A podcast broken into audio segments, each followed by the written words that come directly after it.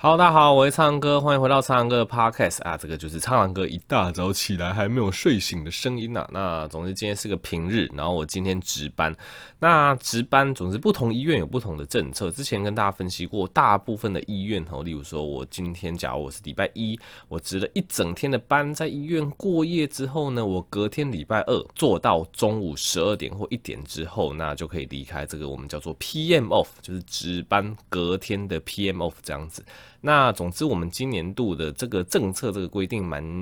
有趣，蛮奇怪。一般来讲，比较不会这么做。就是我们是值班当天的 AM off，什么意思呢？就是今天是礼拜一，然后我今天要值班，那我今天早上我是放的，所以我是等一下就是过中午十二点，我就要去上班。那上班之后，上完一整天到隔天啊，不好意思，因为你礼拜一早上已经有 AM off 了，所以即使你值完班睡在医院睡不。不好，隔天礼拜二非常非常的累，你礼拜二还是要上到下班时间，也就是下午五六点的时候啊。总之呢，这个 off 的时间，各个医院会看他们的人力分配去决定啊，到底是值班当天 AM off 呢，值班隔天 AM off 呢，值班隔天 PM off 呢？这个就每家医院不太一样了，好不好？大部分医院都会值班隔天 PM off。那我觉得最瞎最扯的就是值班隔天的 AM off，这个真的很鸟，什么意思啊？这这个。在 off 的这个阶段刚发展出来的时候，很多的科别、很多的医院都是所谓的值班隔天 AM off。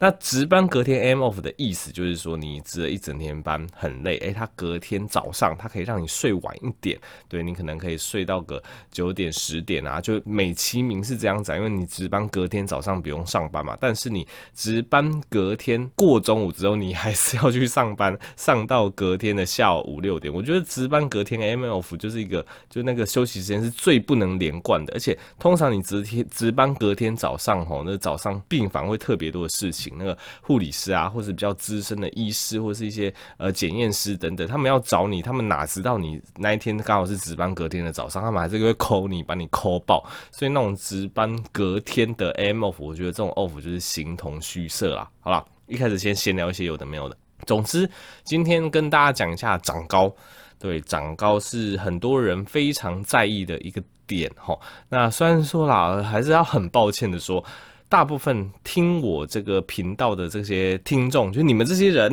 你们的生长板大概都已经愈合了。所以如果你们真的对于自己的身高不满意，想要再更进一步的长高，其实已经是非常有限的。对，那现在市面上，或是你去看一些影片，你可以看到一些什么。长高的手术或怎么样，其实那个我是非常不建议大家去做啦，因为那种长高的手术，其实你如果去看一些细节都蛮可怕的。基本上它就是要对你的骨头做一些调整，那如果没有弄好，这个后遗症会非常的多。所以我个人不建议说，呃，你去借由手术的方式让你自己长高。那我自己也是建议啦，大家不要去听从外面很多东西跟你说什么，即使你生长板已经愈合还是怎么样，你吃他们研发出来的保健食品。你还是可以长高，这些大部分都是假的。我说的实在一点就是这样子。总之，到底还能不能够长高，就看我们的生长板。那一般来讲，男女性过了青春期之后，如果你已经到高中之后，你的生长板大概都已经愈合了啦，能够长高的幅度已经微乎其微。那更不用说听我这个频道的听众，大部分都是二十岁以上，呃，基本上你的生长板可以说是完全愈合了。所以，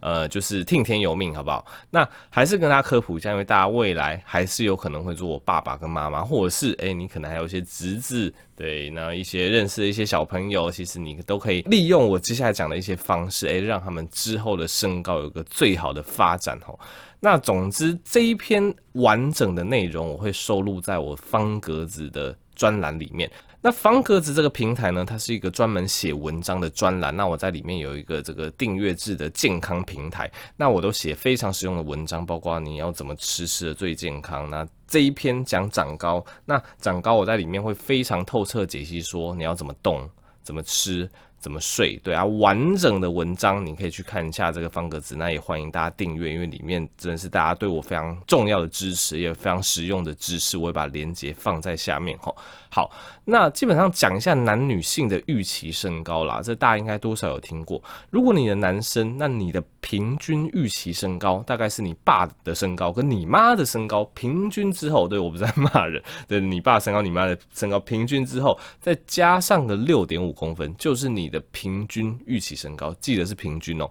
那女性的话，因为基因的关系，我们身高很大一部分还是受基因遗传的影响啦。如果你是女性，那你的平均预期身高就是你爸的身高跟你妈的身高平均之后再减掉六点五公分，所以你会发现，哎、其实同一个家庭的小孩，男生跟女生的平均预期身高就差了十二到十三公分那么多哈。所以基因遗传它还是对于身高影响占一个最重要的影响因素。但你要注意的是，我刚刚讲到的只是平均预期身高。这意思就是说，哎，你的身高还是有可能比这个平均预期身高还要高，或者还要矮。好的，那基本上大家小时候一定会听到一则都市传说，这个都市传说大家可能也不知道是真的还是假的，就是你的爸爸妈妈跟你的老师都会跟你说，哎。你一定要多跳绳，你要多打篮球。你看看那些打篮球的篮球员，他们身高长得多高？你看那些爱跳跃的一些跳高选手或怎么样？哎，你看他们的身高其实都蛮高的。所以你小时候都会被爸妈鼓励说：“哎，你一定要多做这些跳跃性的运动，对你的身高会有帮助。”哎，这个到底是真的还是假的呢？那首先我先讲一下，就是所谓的打篮球的人身高都特别高。大部分来讲，这这还是一个我们叫做 selection bias，你可以把它翻译成选择性偏误或生存者偏误、诶幸存者偏差的这样子一个术语哈。这意思是说，诶，打篮球的人他的身高可能是平均分布的，可能从矮到高都有。但是呢，因为你要长得够高，你在篮球场上才会够有优势嘛。所以你要长得够高，你才会选进篮球队，甚至是选进国家队，或者是你看 N NBA 那个每一个人基本上都是身高都高于平均非常的多。这是一个选择性偏误的关系，是因为他们身高够多，那他们去参加这个篮球队，他们有优势，所以你在电视荧幕上，或者是你看到你的学校篮球队，你才会发现，哎、怎么每个人都很高，并不是因为。打篮球本身就可以让他们哇身高显著成长，其实不是啊，其实大部分还是选择性偏误的关系。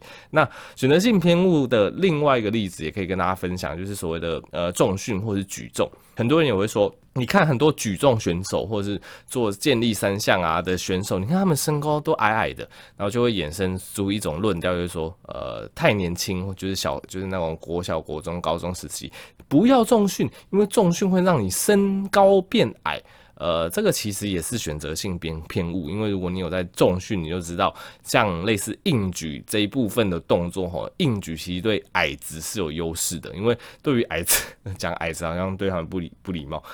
总之，硬举对于身高比较矮的人是非常有优势的，因为身高越矮，你。做整个硬举，就是从地板上拉起来，那个那个行程其实是越短的。所以其实统计来讲，诶，这个身高平均身高比较低的人，他做硬举，这个重量反而可以做更重。所以这也是另外一种选择性偏误。你发现那种在呃这种健力场上生存下来的、得到名次的人，他们身高都比较矮，其实是因为他们身高本来就有一些优势，这样子，并没有真的证据说，诶，你去。在你国高中的时候做重训会让你长不高，其实是没有这样子的证据的。好的，那么还是回到我们一开始探讨的议题，那么到底跳绳跟打篮球对于身高会不会有影响呢？诶，其实还真的有影响哦。这个我可以举一篇研究给大家讲一下。这其实是我们台湾做的研究，它其实是阳明大学卫生研究中心的主任，叫做刘颖梅教授。那他曾经针对宜兰县的小朋友做过研究，那发现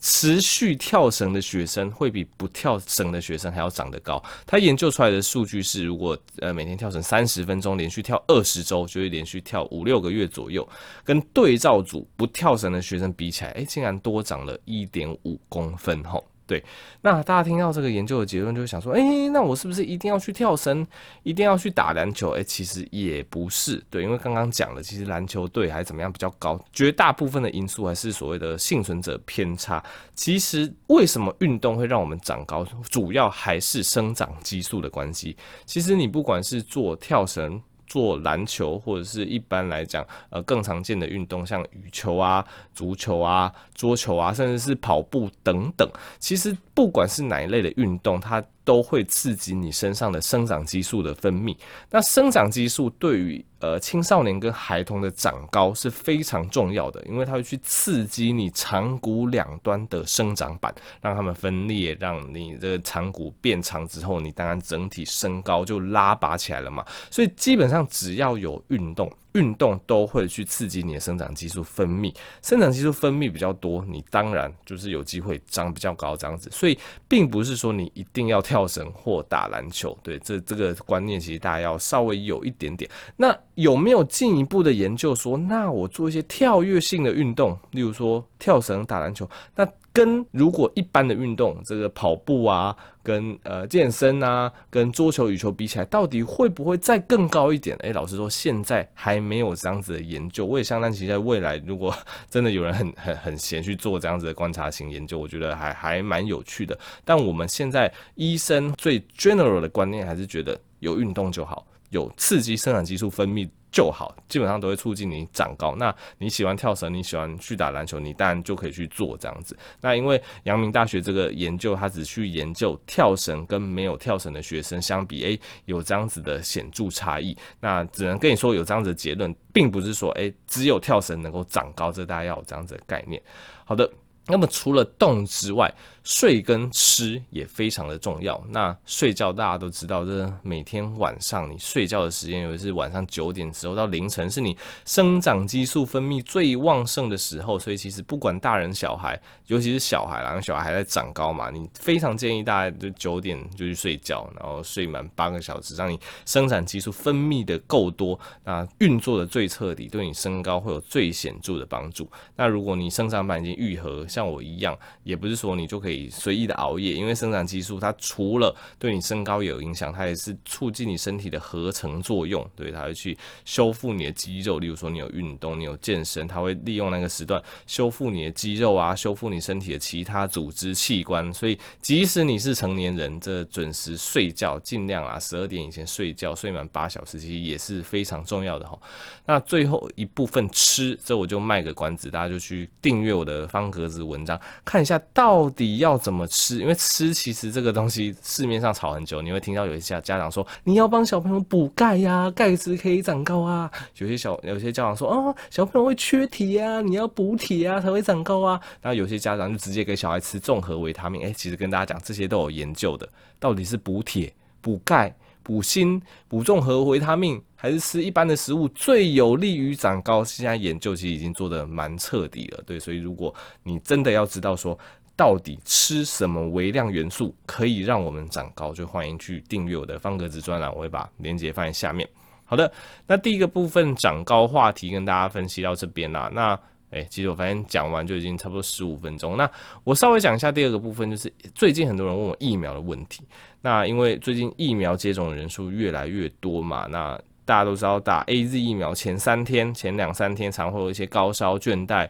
肌肉酸痛、不舒服的状况，到底要怎么预防？对，那其实。呃，我附近就是我周遭有很多人去打这个疫苗，那大家普遍的一个反应都是说，如果你在打完疫苗之后，你预防性吃所谓的 N C 的这一类的止痛退烧药物，其实是对你的症状缓解会蛮有帮助的。对，那稍微跟大家讲一下，就是我们一般常用的止痛药分为两种，一种就是呃，大家电视上常听到那个普拿疼这个广广告，普拿疼它的成分是 acetaminophen，它是一个比较温和，呃，比较对你的。胃就是，或者是对，或者其他副作用比较少见，它是一个非常温和的止痛退烧药，叫做就是普拿疼 acetaminophen 这个药。但也因为它比较温和的关系，如果你打完疫苗，你只吃普拿疼去做预防，通常效果会比较不彰。对，我们的建议是，你可以吃到 N C 的 N C 的它。呃，这个要怎么翻译呢？非类固醇的止痛抗发炎药物，对。那 N NSA 的它的商品名像什么伊普芬还是怎么样？反正你如果去药局，你就说你打疫苗，你想要呃购买一些 NSA 的来吃 NSAID NSA 的那药师就知道你在说什么。NSA 的相较于刚刚讲的 acetaminophen 普拿疼这一类的药，它其实有更好的抗发炎跟退烧止痛的效果。所以我的同僚他们都反映说，如果你呃预防性，就是你打完疫苗之后开始预防性吃个一两天的 NSAID，其实对你的症状的缓解或预防是蛮有帮助的。那 NSAID 这个药还是有些人不适用啊，例如说你有一些胃溃疡、十二指肠溃疡的状况，你就不太适合用 NSAID 这个药，它比较伤胃一点点。那或者是说你对 NSAID 的药物曾经过敏过，可能也比较不建议使使用。那如果你没有这两项病史，其实如果你去打疫苗，那建议大家其实你可以适时的使用 NSAID 这一类药物来做这种发烧、肌肉酸痛、疲倦、倦怠的预防吼。好，那么这一拍就可以就到这边啦。喜欢的预想是可以订阅我的 YouTube 频道，追踪我的方格子专题，我把链接放在下面啦，也可以继续追踪我的 Podcast。那我们就下集再见喽，拜拜。